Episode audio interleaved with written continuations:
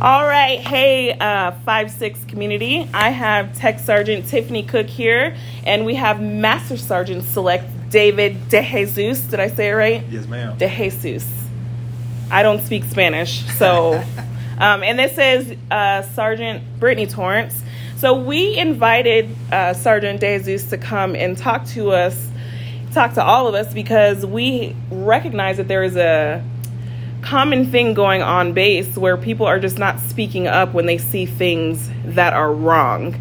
So we want him to kind of elaborate on his take from it, maybe some of his personal experiences, and then Sergeant Cook and I will jump in as well. So, Sergeant DeJesus, what is it called when people just sit back and don't speak up when they say something is see something is wrong? So I believe a, a, pop, a proper term for it would be tacit approval. Um, and tacit approval can be anything where you see something or hear something, and by you not saying anything or doing anything, you have therefore just approved it, right? So an example would be um, you see somebody walking past, maybe they don't have a cover on or they're out of uniform, and you see it and you know it's wrong, but you don't do anything about it. Mm-hmm. You have just told that person subconsciously that what they're doing is correct. Same thing if you're having a conversation in your work center. Somebody says uh, an inappropriate joke, and I'm standing right there. If I don't say anything and say, "Hey, that's that's not right," in their mind, subconsciously, they have just said, "Oh, Sergeant DeJesus is okay with what I just said. He approves of it." Mm-hmm. Um, and I think that's a huge problem. It's something that I've been trying to tackle personally within myself for some years now, ever since I learned about it. Um, and obviously, I'm not perfect. I still have some some ways to come, but uh, I find that once you try to to do right by that, you'll notice a climate change in your work center or wherever you're at. Um, and, and, I think it's tough because a lot of people maybe they don't like confrontation. Uh, but I always suggest that you you have to confront people with who you are, right? So not everybody's very firm or, or abrasive. So if that's not your personality, then don't come off that way, right? It's a, you know, ask the question like, hey, why did you say that? Why did you think it was okay to say that? Or, mm-hmm. Hey, did you realize you don't have your cover on? Like, did the reg change? Or you know, it, mm-hmm. it really has to come down to how you're comfortable approaching people. But I think once you start doing that, once we start doing that, I think collectively we'll see uh, these these things, these stereotypes, these uh, um, just nuances that we see that are just like, man, that's crazy. I can't believe somebody said that to you. I can't believe somebody did that in front of you. Mm-hmm. Uh, we'll start to see that change uh, once we can start to do better with that. So, so do you think that? So I think it, you're right. It's important to approach people with how you are. So if you're not an abrasive person, or if maybe you're not aggressive or you are a person who doesn't like confrontation, um, what is your take on approaching people where they're at? So, for example, I have a few different airmen under me, and I know how I can approach each one of them because you can't approach everybody the same way. So, how important is it to understand your people and correcting them the way that maybe they need to be corrected? Um, I think it's very important. Uh, you know, falling back, cliche PME, right? Uh, talk four eyes. Uh, I, you have to treat everyone as an individual. There will be a time where you need to broadcast something to the masses and say, hey, this is how we do business or this is how we don't do business. But at the end of the day, it's going to be more meaningful if you can connect with somebody one on one. Because I think at the end of the day, uh, and I know we talked about this, Sergeant Torrance, mm-hmm. there's there's ignorance, right? It's usually at, at the root of everything that's wrong in the world. There's ignorance a part of it, but some of that ignorance is willful, and I think the other part of that ignorance is just being straight ignorant. Like people don't know, mm-hmm. so I think you really have to approach people and ask them, "Hey, why do you think that way? Why do you think it's mm-hmm. okay to say that or do that?" Mm-hmm. And then you start to peel back this onion, and you realize that maybe this person simply didn't know. Right cultural differences, their background, mm-hmm. how they were raised, and and that is an opportunity to educate that person. Mm-hmm. mm-hmm. Now, if you're dealing with the the willful ignorance, that's tough. That's a tough one, mm-hmm. um, and I don't think that has any place in our Air Force. That's right. a zero tolerance for sure. Mm-hmm. Uh, but I really think you have to find that and delineate between the two before you can say, hey, we, you know, what do we do with this situation? Mm-hmm. All right, with any problem, you got to come to the root cause of it, through that, I think, you know, like you said, we can change it one airman at a time, one person at a time. You know. So my question is for our introverts out there who, like you were saying, they see something wrong, but they're not gonna say anything. They're giving that approval because they're not saying anything. But what advice would you give for our introverts out there who personally like to keep to themselves? They like to mind their own business. They like to stay out of everybody else's business. If they see something wrong, they don't know how to approach because they don't know how to approach conversations. Um, so they don't know, even know how to approach people when they're trying to correct something. What advice could you give them? So, so shout out to my introverts. Um, I, I, I'm an introvert. You know, I, I despite I guess you call it an ambivert, but I truly like to just go home and just be by myself, right? After being talking with everybody all day. Um, You got to recharge. right? Yep. Yes. You know, and so I think there's a little bit of introvert in all of us. But for my introverted folks, I respect them. They, they stay in their lane. They handle their business. You can't get in trouble if you mind your business. I like that.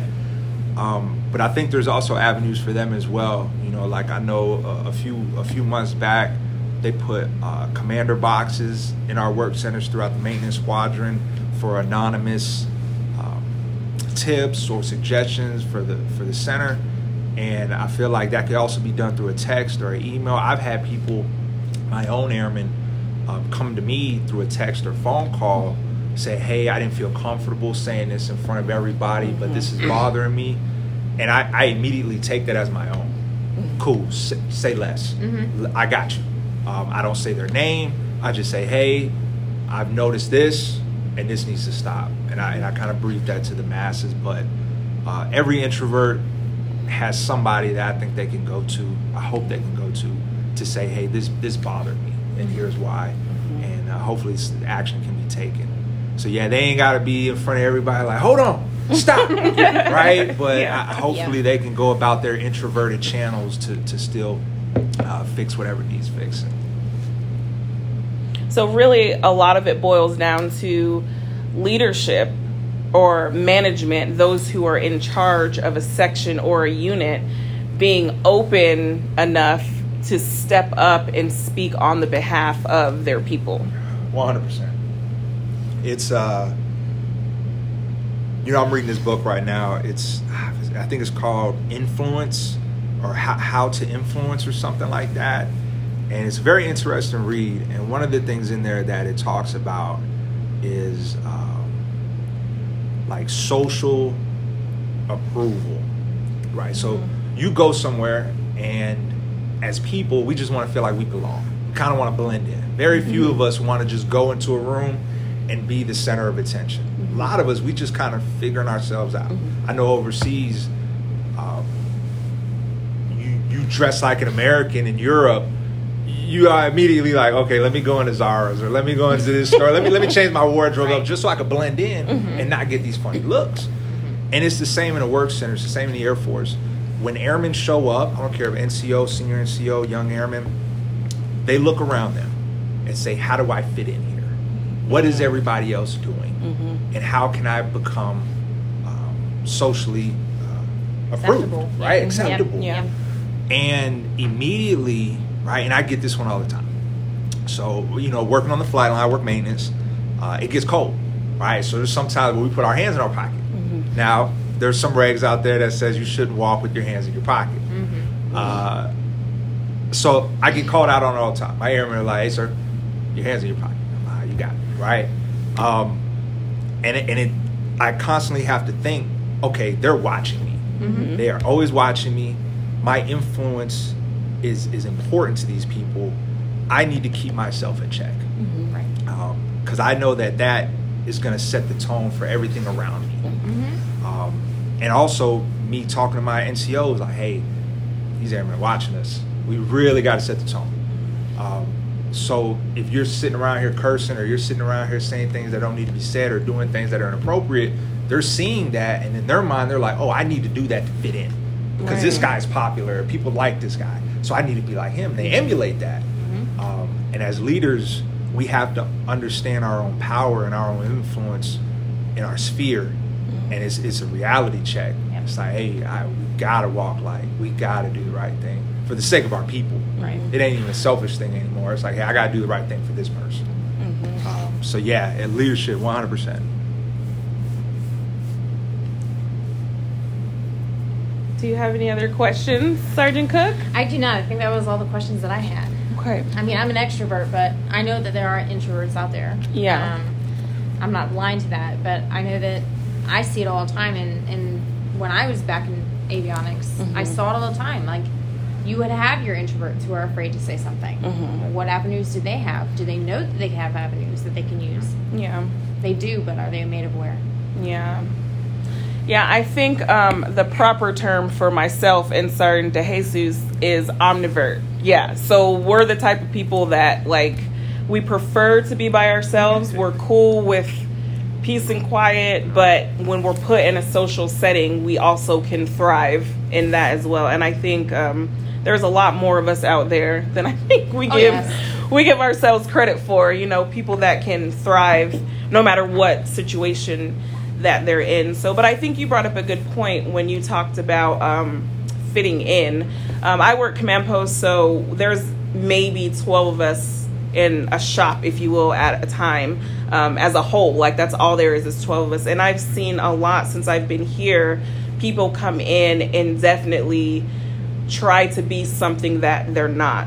And I made it a point to, as an NCO, you know, take those people aside and say, like, this isn't you. I might not know you very well, but I can tell, like, mm-hmm. this isn't you. And I think a good way that you can identify people that are trying to be something that they're not is they function differently with different people. Yes. They're one way with this Different person, you know, another way with this person. And I think as leaders, we have to keep our eye out for that because we got to peel back those layers. Like, why is this person trying so hard to be something that they're not? And you're absolutely right. Like, very few of us walk into a room and want to be the center of attention. Like, we just want to do what we got to do and go home at the end of the day. But um, when you have that power of influence, when you're a person who walks into a room and people take notice, it's your responsibility to make sure that you're keeping an eye out on everybody else and helping them understand like their journey is theirs. They don't have to be like everybody else, they don't have to do what everybody else is doing. And that's something for me that I've just come to a realization. And I'll, how old am I?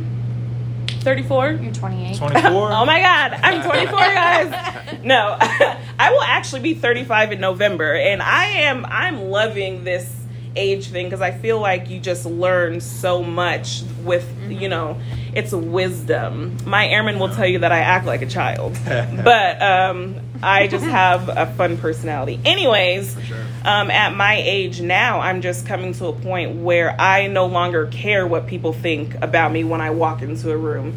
And it's taken me years to get to this point. So I understand like you have these baby airmen that are coming in 18, 19 years old who they're they're not there yet. And then you even have seasoned NCOs who are coming in, you know, not comfortable with themselves. And I think we have to really really take time to get to know our people because if you learn who people are, if you learn why did you think it was okay to say that or do that, you know, like I have an airman, she's from Ohio and she's always talking about my hair. Like and I don't take it as, you know, an offensive thing. She's really curious and there are people out there who they're genuinely curious and I think we have to be receptive of that. I can't be that tech sergeant who's like, "Why are you worried about my hair? What's wrong?" You know, I have to be. No, it's I'm not wearing a wig today, or this is my natural hair today. You know what I mean? So, um, I think it is important to definitely learn your people, get to know them, and get them comfortable with opening up to you, especially like the introverts and things like that. So, do you guys have anything sure. additional to add? I- I'll add one thing to that. Um, I know when I taught FTAC, you know, I had hundreds of airmen come through, and one of the things that I always tried to harp on with them was identity. Mm-hmm. Right? You really have to find yourself, and I think we spend an entire lifetime doing that. I don't think anybody just wakes up one day and says, "Hey, I am this, and I'm never going to change." Um, you, it, through through life and through events and through experiences, you'll craft this image of yourself, and you know, when we talk about self esteem and, and self worth and value, you know, I think that's all driven from you, from each one of Mhm. us. So I think the biggest thing for these young folks, like you said, you got these chameleons, right? I call them chameleons. Yes. Everywhere they go, they just blend in. They just with this click, they're with that click. So all right, who are you though? Yeah. Know, Right. what do you stand for? Right. What are your principles? What do you want out of life? What do you think is important? What are your values? Um, and when you really start to talk to people like that and ask them these very vulnerable yet pointed questions, you know, that at first they're just taken aback. They're like, "Did you just ask me what my values are?" Yes. Right. yes. you know, and um, but it really gets their their cogs working to say, okay, who am I? And What are and- my values? right? And, and the Mhm. hu- and the biggest thing about the Air Force that I loved so much was that it was a reset. Yep. When you came in, you shed everything that you were. Yes. And you had an opportunity to start a fresh page in your book of life. And you could choose whatever identity you wanted. Yep. It was beautiful. You can even do that with PCSs, new Yeah. jobs, whatever. Yep. Uh, but with the Air Force, especially for these young airmen coming in, it's like you can be whatever you want to be. Mm-hmm. You want to be a chief, be that. Right? We can sit down and do the blueprint and the roadmap to get there. You want to be a general, we can work on that too. What do you want? Um, but I think I, having an identity and knowing what that is is extremely important when you get up and put the uniform on. Because if not, you'll be wandering around lost. Mm-hmm. People, will be, I mean, what's up with this person? What are they doing? What are they about? Uh, so no, I just wanted to add that, but I think that's extremely important. So something I'll add is um, a quote I heard from our chief of staff, General Goldfein, at the AFA back in um, Orlando in February, and he said that your character is who you are, and your reputation is what people think of you. Mm. And I'll add my spin to it. Never lose the sight of who you are, trying to make everyone happy. That's what I'll leave with. Well, that is a perfect way to end this. So thank you both so much for your time. Thanks for making time for us, Sergeant Jesus. Oh yeah, anytime. Yeah, definitely appreciate it. Sergeant Cook, you're my right hand. I love you. Love you too. Thanks. Next time, next week, same time next week. Let's Same time next week, we'll have a different topic. Um, we're going to try to keep this rolling for you guys. Um, I know the videos can get. Listen, we're all zoomed out, okay? So let's just try to stick with the podcasting for now. So thanks for listening, and I hope this um, encouraged somebody. And feel free to reach out to us, message us on our 5 6 Facebook page, and we'll talk to you guys next week.